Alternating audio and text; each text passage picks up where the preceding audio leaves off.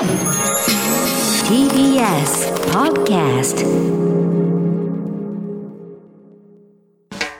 発信型ニュースプロジェクト。荻上チキ。セッション。ここからは毎日新聞 N 検セッション。N 検はニュース時事能力検定を略した言葉で新聞やテレビのニュース報道を読み解く時事力をつけるためのビジネスにも役立つ検定です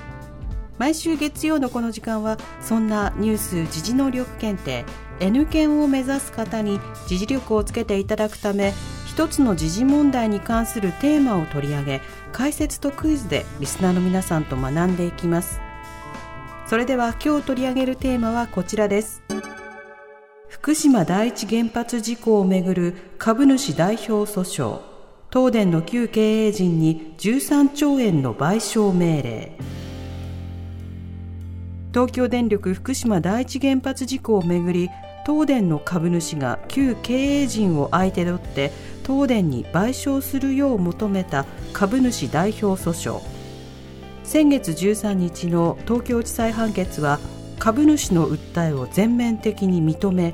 4人に13兆円余りを支払うよう命じました。解説は TBS ラジオニュースデスクの中村久人さんです。久人さんよろしくお願いいたします。よろしくお願いします。まず株主代表訴訟とはどういうものなのでしょうか、はい、あの企業が経営陣の責任を追及しない場合に株主が代わって追及できる仕組みのことなんですよね。何かこう事件があったりとか会社に損失があった時その経営陣に責任がある場合ですよね、はい、本来会社自身が追及すべきものですよね、うんうん、だけどその追及されるべき役員のその地位だったりとか他の役員の絡みとかってあってなかなか追及されないっていうケースがあると。でそうなってしまうと株主の利益がその害される可能性がありますよね、はい、でそうすると株主はこれは困るということで会社に代わって株主が会社の権利を行使すると。まあ、こういうことなんですよね。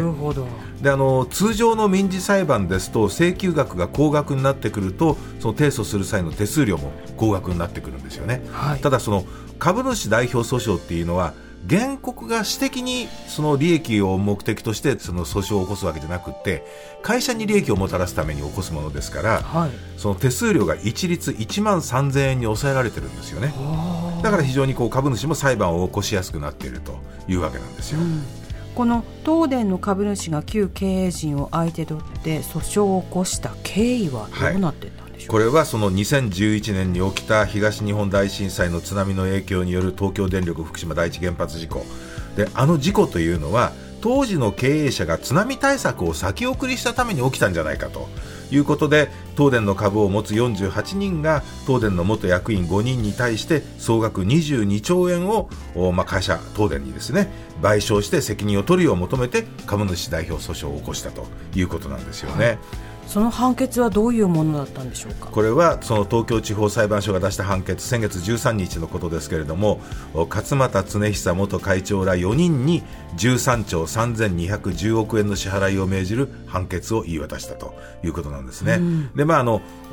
相手は5人だったわけなんですけど1人はその役員になってから間がないということで、えー、まあ免れたということなんですよね。ただもういずれにしてもこの13兆3000億円余りっていうのは民事裁判としては過去最高の賠償命令額ですよね。でその福島第一原発を襲った津波の高さっていうのはおよそ14メートルから15メートルというふうに言われているわけですけれども当時この原発に施されていた対策よりも高いものだったわけです。でところが、うん、その国の地震調査研究推進本部は2002年に地震予測の長期評価というのを公表してるんですね、はい、でこれはどういうものかというと三陸沖から房総沖にかけての日本海溝沿いでマグニチュード8クラスの大地震が30年以内に20%の確率で発生すると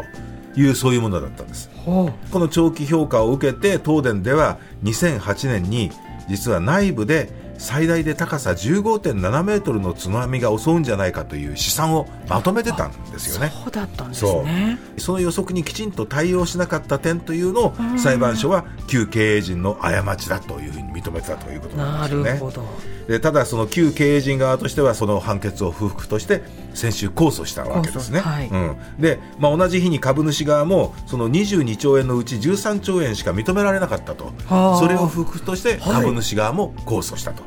だからいずれにしてもこの裁判というのは今度は東京高裁で争われることになるということですね。さあそれではここでニュース時事能力問題です。はい。えー株主代表訴訟について次に挙げる4つの説明のうち正しいものが1つだけありますそれはどれでしょうか？1毎年100件から200件ペースで訴訟が起こされている。2 100株以上保有している株主しか訴訟できない。3賠償金がどんなに巨額でも必ず支払わなければならない。4賠償金は株主側に全額支払われる。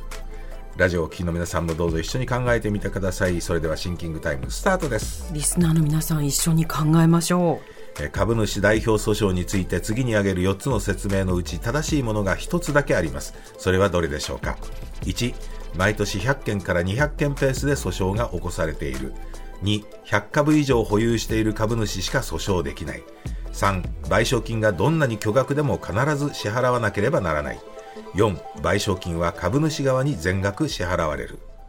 はいシンキングタイム終了です。さあリスナーの皆さんどうぞ一緒にお答えください南部さん回答何番でしょう？4番。う4番賠償金は株主側に全額支払われるブブー間違い難しいです。正解は1番の毎年100件から200件ペースで訴訟が起こされているということなんですよ。そうなんですか？そんなそうに。まあ、以前はね100件未満だったんですよ、昔はね、はいただあの、1993年に商法、まあ、今でいう会社法ですよね、はいえこれが改正されて、手数料が低く抑えられたことから、訴訟の件数も増えていったと。なるほど。なるほどねで。その他はいの、ね選択肢ちょっと見ていきますと100株以上保有している株主しか訴訟できないこれは間違いで1株からでも訴訟できるんですはい。ただしその原則として株式を公開している会社は、えー6ヶ月以上保有していることが条件なんですね。で3番の賠償金がどんなに巨額でも必ず支払わなければならないって言ったって南部さん今13兆円払いなさいって言って払えますか？払ってる間、生きていられるかっていう問題もあるね。まあ、これはだからその巨額の賠償命令が出ても企業側に支払われる額っていうのはそれぞれの被告の財産状況に応じて一部にとどまることが多いわけですよ。で4の賠償金株主側に全額支払われるっていうのを言ったのはほら株主の利益に直接結ぶんじゃなくってこれは会社側の利益になるからあ、言ったでしょ？そうでしたね。そうでした。株主側には1円も入らず会社に対する支払いとなる、まあ、ただねその株主代表訴訟の意義について株主の権利弁護団というのは多額の賠償が命じられる可能性があることがこの不祥事の抑止につながるだろうというふうに言ってます、で不当な経営判断をさせないため企業に市民の目を持ち込む効果があるというふうに言ってるんですね。久人さんありがとうございました、来週もよろしくお願いいたしますさあここでプレゼントのお知らせです。ニュース時事能力検定の公式テキスト発展編を5名の方にプレゼントします。おはがきの方宛先は郵便番号 107-8066TBS ラジオ荻上チキセッション。ニュース検定公式テキストプレゼントの係までです。メールの方は ss954-tbs.co.jp で受け付けています。あなたのおところお名前お電話番号をお忘れなく。ニュース時事能力検定は年4回実施しています。コンピューターを使って回答する受験方式 CBT 試験を9月2日金曜日3日土曜日の2日間で実施します。お申し込みは8月19日金曜日まで。公式サイトから先着順で受け付けます。毎日新聞 N 県セッション。今日は福島第一原発事故をめぐる株主代表訴訟東電の旧経営陣に13兆円の賠償命令をテーマに取り上げました。TBS ラディオ905 954発信型ニュースプロジェクト。セッション